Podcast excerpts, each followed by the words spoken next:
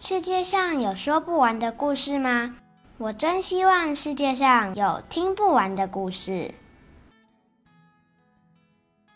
这里是说不完的故事，这是一个妈妈和小孩一起读书，也会介绍很多好书的频道哦。晨晨、灿灿，你们喜欢读书吗？喜欢，喜欢。那大家都要来认真看书哦。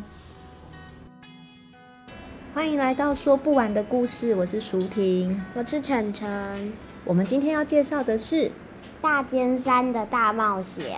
对哦，这本书其实呃，这套书嗯、呃、是岩村和朗的作品，是青林国际出版。那这本这套书其实很有趣哦，因为我已经买很多年了。然后呢，在去年的时候，嗯，晨晨那时候是三年级，第一次拿出来读。嗯、然后当时他读的不是那么懂，但是他还是觉得比他想象中的好看。而且那时候呢，我花了大概。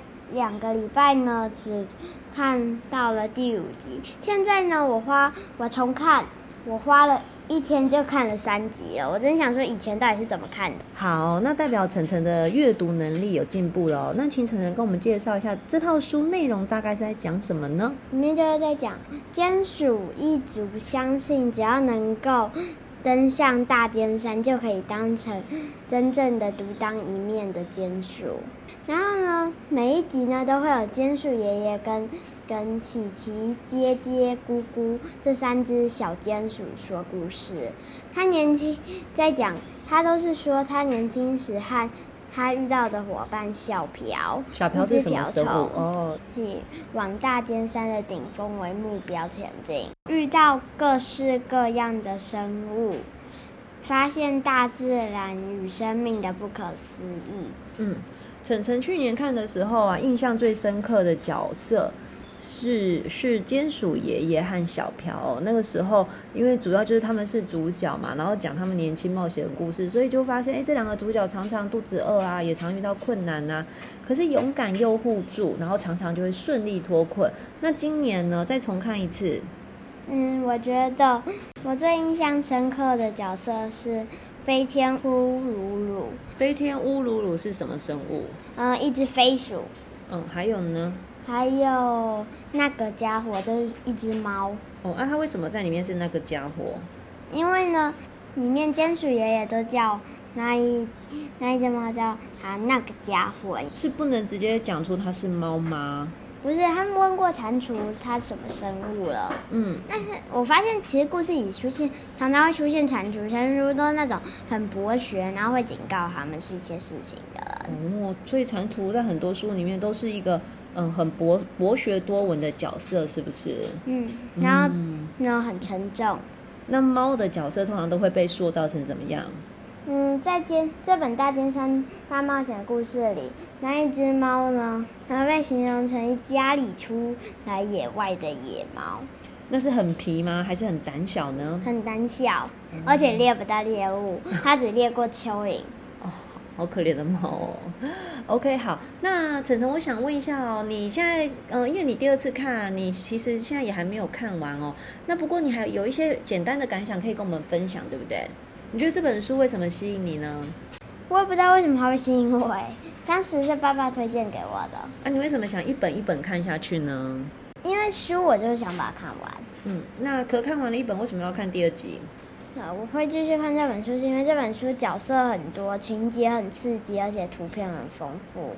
因为以前我有问过一句话，我想知道真到尖鼠真的存在吗？刚刚我才上网去查过，尖鼠真的存在哎，而且它鼻子好尖哦。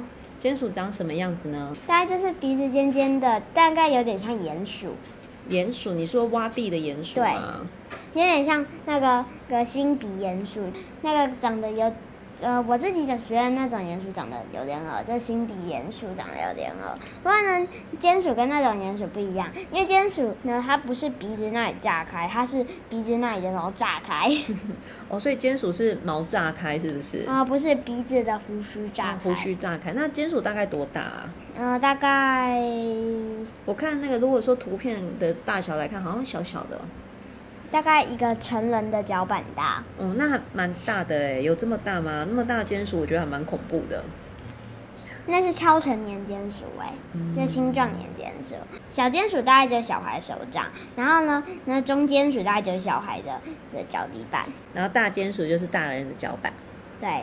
但不管怎样，我都觉得有点太大了。我觉得小间鼠它的名字很可爱哦，它应该要小岛小小的，像一个小豆子一样那么小哦。好，那我们今天只是短短的录一集哦，就是让晨晨让大家知道，哎，在这个暑假，其实你每天呃都可以选一点不一样的书来看，然后就算是曾经看过的书呢，其实你也是可以再找来看哦，像晨晨那样，然后就会觉得，哎，是很有趣的。好像晨晨这样子啊，就是嗯、找一本曾经看过的书再来看，然后发现，哎，原来那时候有一些东西他可能看不懂。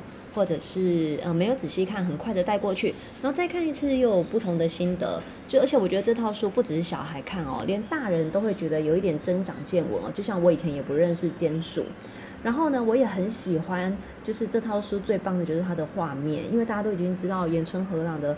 画画功力非常的高哦，所以你就可以哇看到各种近景、中景、远景，描绘鼹鼠爷爷的冒险历程哦。哦，你会看到大大小小的岩石啊、蘑菇啊、苔藓啊、蕨类，还有蜥蜴、蜻蜓、蝴蝶这些小生物，我们很像都变成了小鼹鼠，然后一起看这些东西放大，很像一起走这一趟旅程。我觉得真的是很好玩的事情哦。我还觉得这套书有一个特别的地方哦，就是它的那个。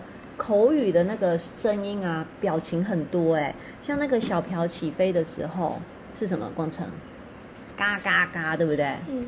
还有间鼠爷爷紧张的时候呢？呜呜呜啊！帮乌龟翻身的时候呢？嘿呀嘿呀！还有一群青蛙聚在一起的时候，get get get，对不对？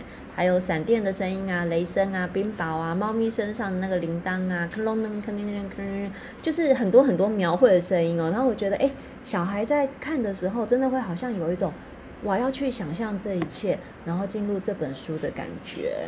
那虽然间鼠的人生应该是很短的。